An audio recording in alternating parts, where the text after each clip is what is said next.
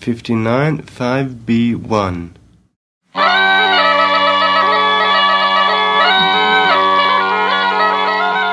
Benvenuti nel podcast Appunti di viaggio. Siamo in Sardegna, io sono Daniela Sari e insieme andremo alla scoperta di luoghi che hanno storie da raccontare. Oggi la nostra destinazione è il Regio Arsenale a Cagliari. Buon ascolto!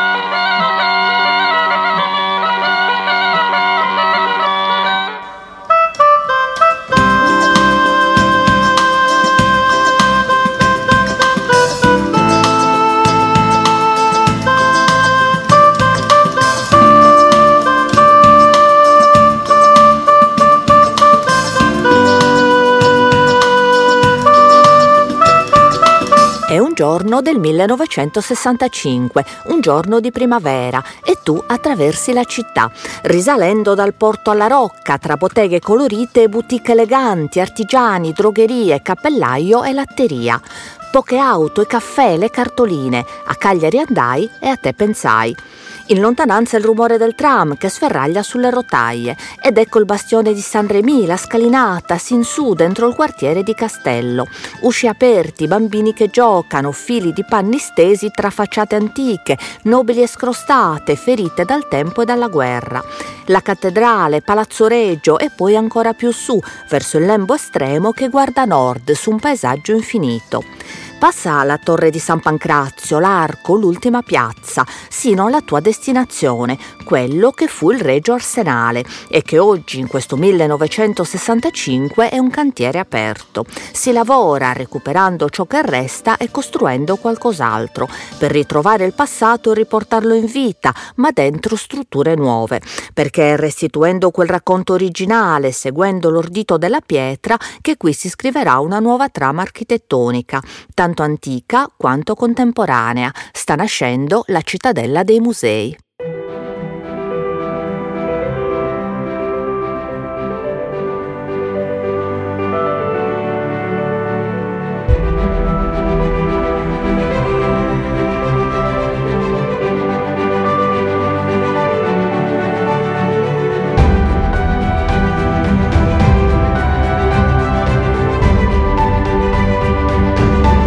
Sono passati dieci anni da quando gli architetti Piero Gazzola e Libero Cecchini hanno steso la prima versione di un progetto innovativo che vuole mettere il presente al servizio del passato, guardando al futuro. Detta così sembra quasi banale, ma negli anni 50 della ricostruzione, nel pieno del dibattito sul restauro, è un'idea tutt'altro che scontata e che per essere realizzata bene, seguendo quel filo, deve cambiare continuamente, man mano che ciò che è rimasto va svelandosi. Così, per concludere l'opera, di anni dovranno passarne altri dieci.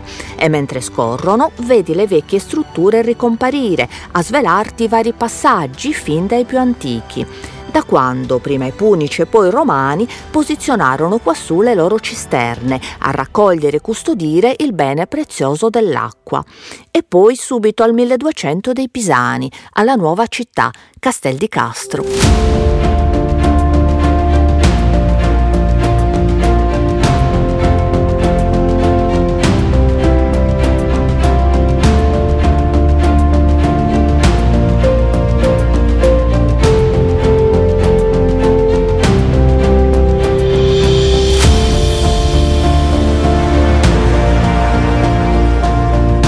La città pisana ora sovrasta l'altra città, Santa Egia, la capitale di un giudicato, Calari, che volge al declino. Capitale che presto sarà distrutta, dimenticata, mentre Castel di Castro cresce.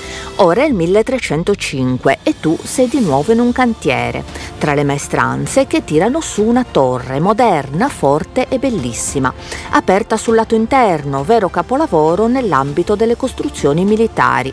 La vedi salire fino a quattro piani, più di 30 metri, destinata a restare il punto più alto della città la dedicano ad un martire ragazzino, San Pancrazio, il santo preferito di Papa Simmaco, il Papa sardo del VI secolo.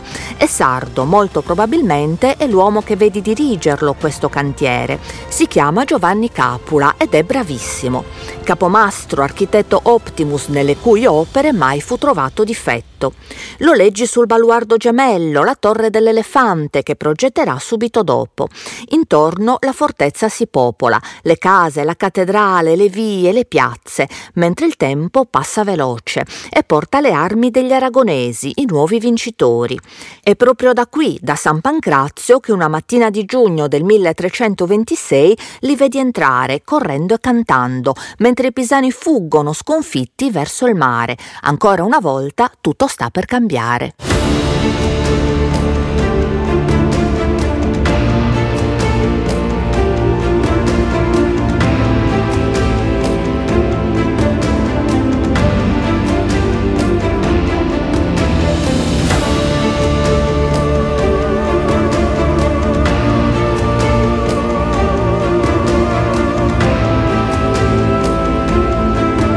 Quello che non cambia è quest'ultimo sperone, da dove osservi l'esterno delle mura di Castel di Castro, cortina di questa parte di rocca non protetta dallo strapiombo. Davanti a te il fossato, l'ombra della torre di San Pancrazio, il ponte levatoio, le porte, da cui in un giorno del 1500 vedi uscire un nuovo gruppo di operai, nuove maestranze, nuovi materiali. A guidarli il viceré in persona. Si chiama Juan Dusai e rinforzare le mura della città in questi anni incerti è solo una delle tante cose complicate che si è ritrovato ad affrontare, fin dal suo arrivo nel 1492, giusto in tempo per far applicare anche in Sardegna, anche in questa Cagliari, un editto tra i più odiosi, l'espulsione degli ebrei. Vadano tutti fuori dal regno, da ogni parte del regno, lo ordina Sua Maestà Ferdinando il Cattolico. Vadano, ma lasciando qui, dopo accurato inventario, oro, argento, gioielli e tessuti preziosi da consegnare ai cristiani. State tranquilli, li custodiranno loro.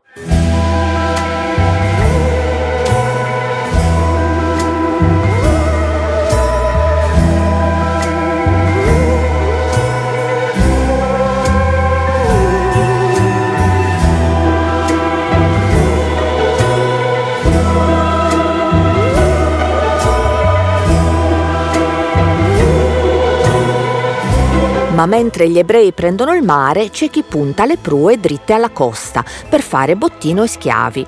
Sono i pirati barbareschi, i turchi, il temibile Barbarossa che è già incontrato visitando l'isola dell'Asinara. Anche Cagliari lo teme ed è soprattutto per questo che Juan Dusai sta facendo costruire nella roccia la nuova difesa, che partendo dalla torre di San Pancrazio si spinge proprio verso lo Sperone, proprio verso di te. Ma come la tecnologia di guerra in questo tempo in via di transizione tra Medioevo e un futuro di armi da fuoco, così sono ambigue a mezza via le fortificazioni del viceré. I tre pesci del blasone d'Usai che nuotano ancora quassù nello stemma di pietra raccolgono più critiche che applausi. Le mura sono troppo dritte e poi il fossato è poco profondo, gli interni scomodi, non c'è spazio per le cannoniere, così non va bene. Sugli altri lati c'è il burrone, sì, ma da qui possono tutti. Aggiunge, modifica, rinforza, sino a che 50 anni dopo si apre il nuovo cantiere, nel nome di Carlo V, imperatore e re.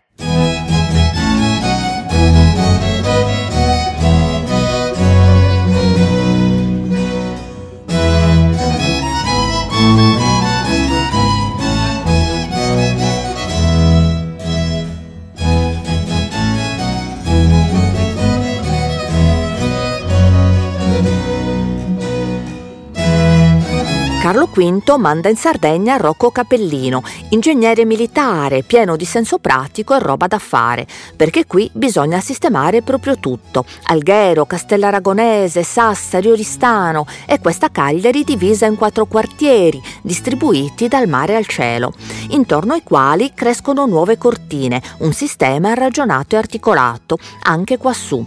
Il suo cantiere ti circonda, va oltre il fossato, diventa la tenaglia, fortificazione moderna, massiccia e possente.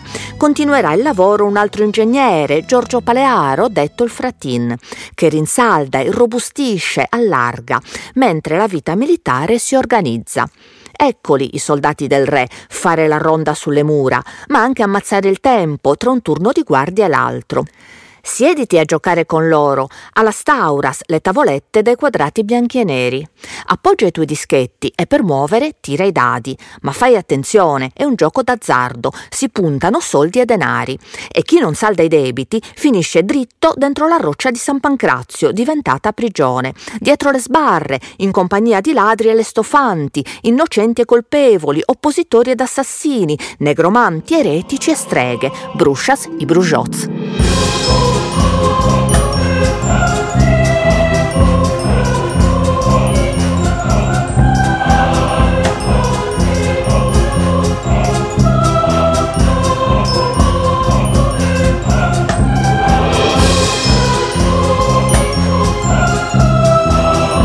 Una storia per tutte le storie.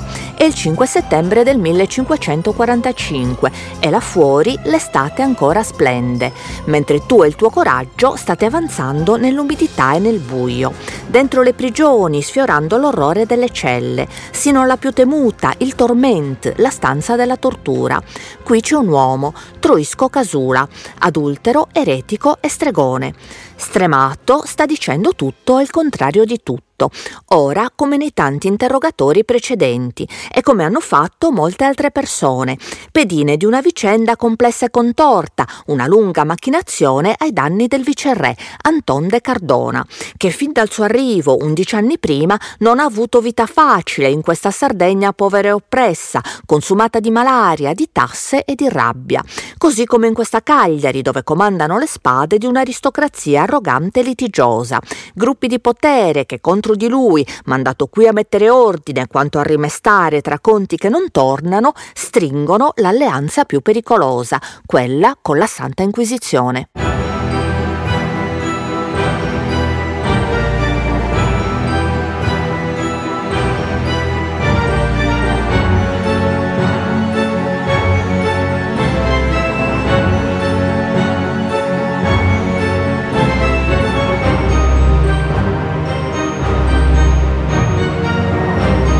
L'offensiva comincia con le maldicenze, con le accuse sussurrate, che diventano lamentele, denunce esplicite, lettere al re, al punto che De Cardona nel 1539 è costretto ad andare in Spagna per render conto del suo operato al Consiglio Reale. Ne uscirà pulito, con onore, ma potrà tornare in Sardegna solo tre anni dopo, il tempo per i suoi nemici di costruire la congiura.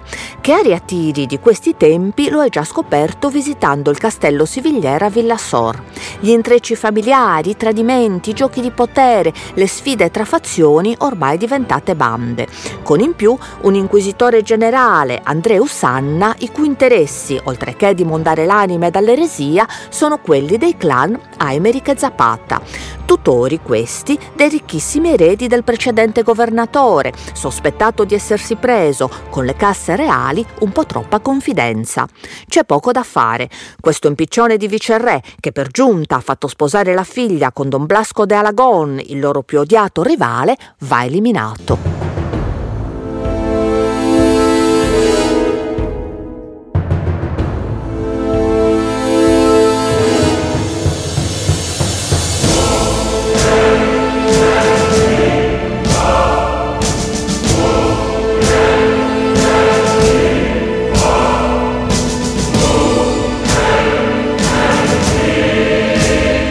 Iniziano con l'individuare soggetti deboli, soprattutto donne, come una certa Dominiga Figus di Sinnai, in prigione a Mara Calagonis, ha rubato in chiesa, ha tolto i vestiti alla statua del santo e poi ha cercato di rivenderli alla taverna in cambio di un po' di vino.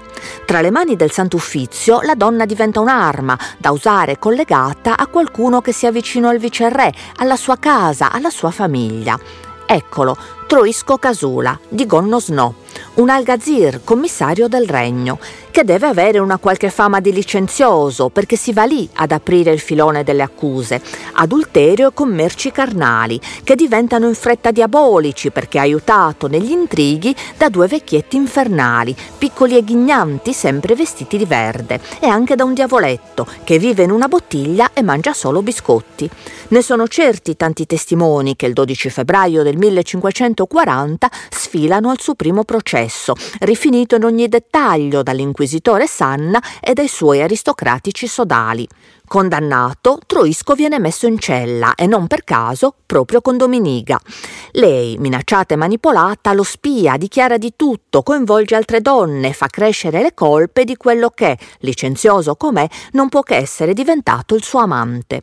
È così che nel buio della stanza del torment nasce un mondo di fatture e di demoni, di incantesimi e sortilegi, di malefici e di magia. La trama si espande, usando le testimonianze accumulate nel tempo, la l'accusa si ingigantisce e il vero obiettivo prende forma. Tutti i sussurri, le parole spezzate, le confessioni strappate portano lì, a palazzo, a Maria de Requences, coniugata Cardona. La vice regina è una strega.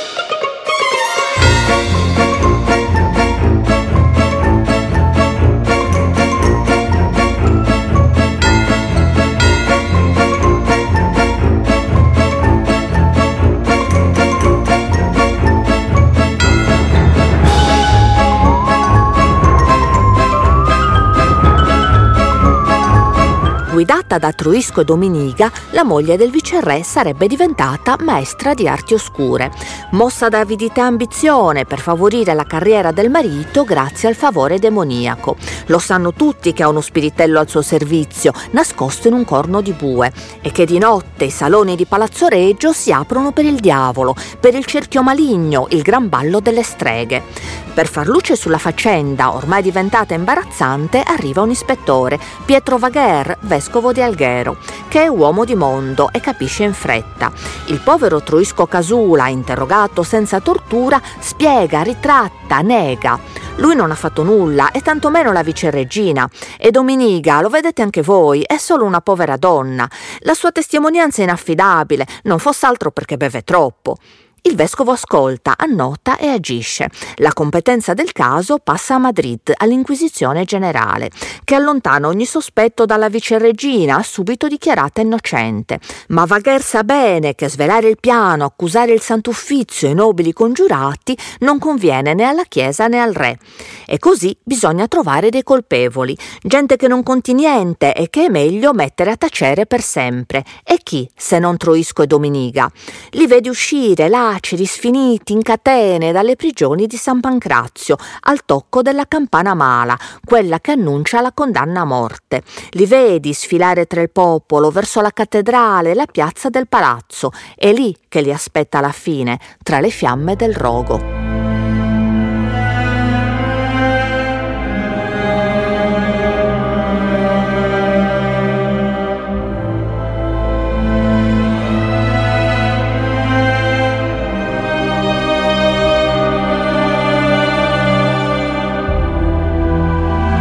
Dietro le grate altri prigionieri tremano e aspettano dei giorni speciali, quelli delle siziate, le sedute del viceré, che entra qui tre volte l'anno, all'inizio in una stanza buia, poi nella costruzione che prenderà forma di palazzo, il palazzo delle seziate. A Natale Pasqua per ascoltare le lamentele dei detenuti e soprattutto il venerdì santo, quando tra i condannati a morte ne sceglierà tre e la grazia per loro sa campana mala non suonerà. La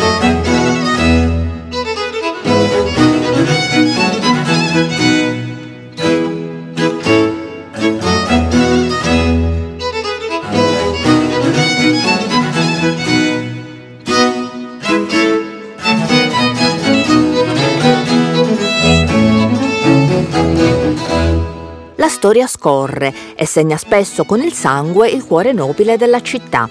E mentre Castello vibra di ogni moto, di ogni sfida, di ogni rivoluzione, qui si continua a rinforzare.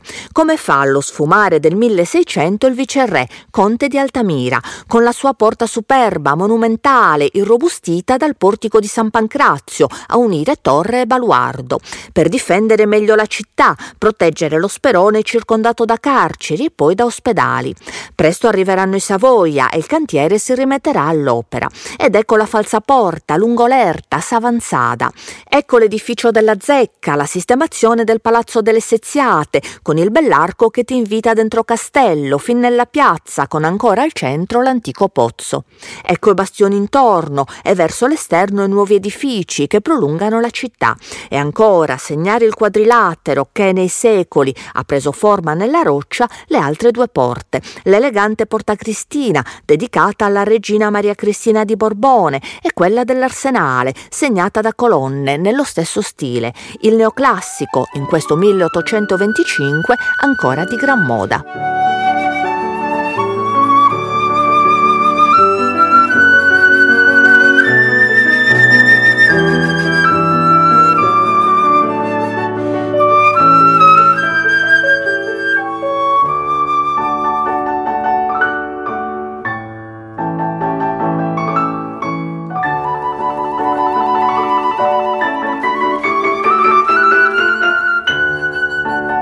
Roger progettarle è Carlo Spilo Boil di Putifigari, architetto e conte, che firma anche i lavori in un regio arsenale che sta cambiando aspetto e funzioni.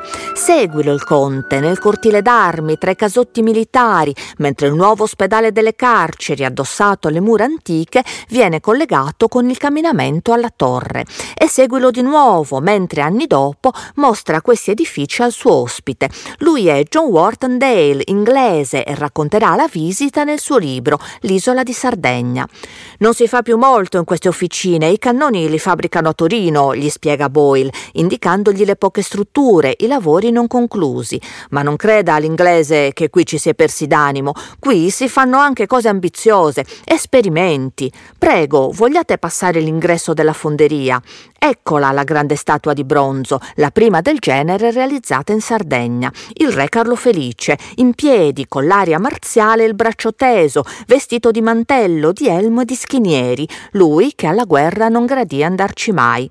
Nessun inconveniente, né di colata né di fusione. Un vero successo, da mettere in mostra prima o poi in qualche bel punto della città.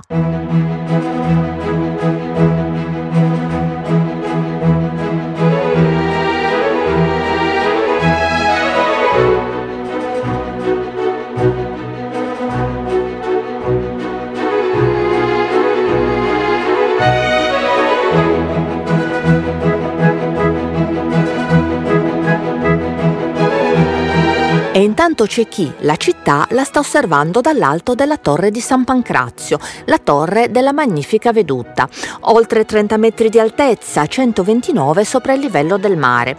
È un giorno d'estate del 1835 e lui è Alberto La Marmora, ufficiale del regno, ricercatore, cartografo e letterato. E ci sei anche tu ad osservarlo armeggiare con i suoi strumenti. Sono poggiati su un pilastro di pietra coperto di un'ardesia che gli serve, scriverà, da da segnale trigonometrico e punto fisso della stazione di Cagliari per la grande triangolazione dell'isola.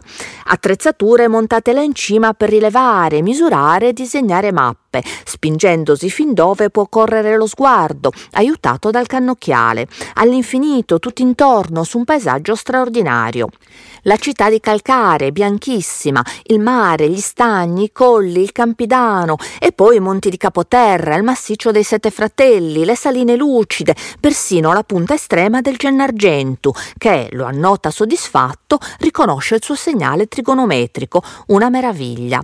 Ma salirci quassù non è stato semplice, perché avete dovuto attraversare le prigioni, le più cupe ed infelici, le grate, i catenacci, i lamenti nel buio, e per qualcuno la l'attesa dei rintocchi terribili di sa campana mala.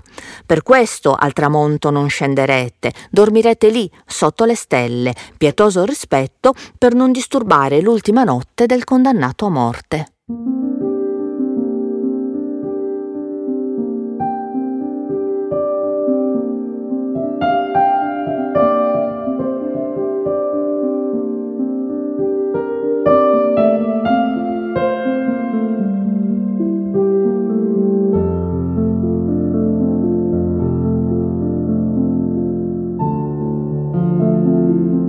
Ora i cantieri sono fuori dal Regio Arsenale, lungo il buon cammino, forti, caserme, edifici e dopo la metà dell'Ottocento il nuovo carcere che svuoterà le vecchie prigioni di San Pancrazio. Ma il tempo passa ancora e che siamo in un nuovo secolo, quello della tecnologia e del progresso, te lo rivela un rumore. Lo riconosci, lo hai già sentito, è lo sferragliare del tram che nel 1912 può salire fin qui, arrampicarsi sull'erta di Sa Avanzada, ma a spese della falsa porta destinata alla demolizione, parola in voga in questi decenni, in cui le antiche mura si riducono ad ostacolo sul cammino dello sviluppo urbano.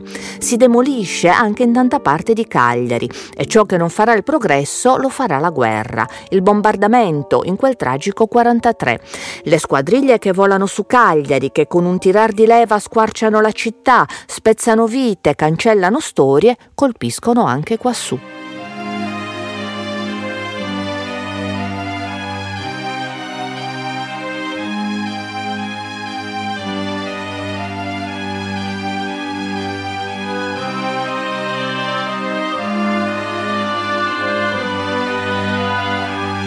È così che stai tornando al principio, alle macerie che gli operai del 1965 intorno a te stanno portando via, a quello che stanno costruendo, proteggendo con le nuove grandi porte di bronzo, il cantiere della rinascita, la cittadella.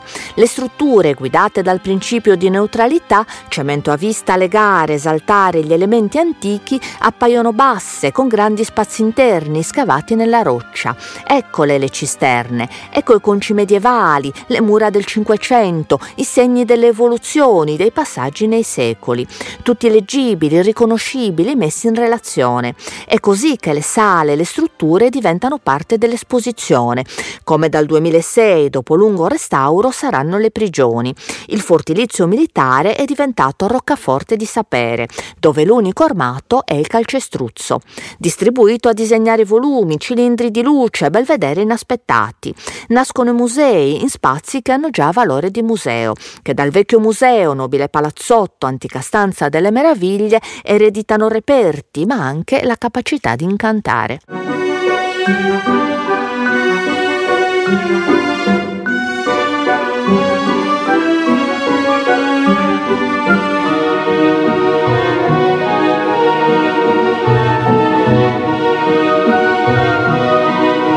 Eccolo il nuovo museo archeologico, ricchissimo contenitore di civiltà su tutto il mondo nuragico. Ecco le aule dell'università, dove qui si studia archeologia, ci si specializza sulla Sardegna. Una biblioteca piena di libri e di luce, la pinacoteca preziosa, il museo etnografico e poi le collezioni. Le cere anatomiche di Clemente Susini, l'arte siamese di Stefano Cardu. Ogni cosa con un suo racconto, arte e ricerca, scavi e scienza. E il coraggio di vite eccezionali personali, ma questa è un'altra storia, tutta da raccontare. Grazie per aver ascoltato Appunti di Viaggio, il podcast realizzato da me, Daniela Sari, in collaborazione con il Noise e con il sostegno della Fondazione di Sardegna.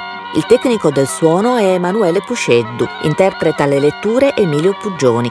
La sigla è una registrazione storica del ricercatore Andreas Benson per concessione di Iscandula. Le citazioni d'archivio sono tratte dai documentari editi dalla Regione Autonoma della Sardegna e pubblicati online su Sardegna Digital Library. Alla prossima puntata.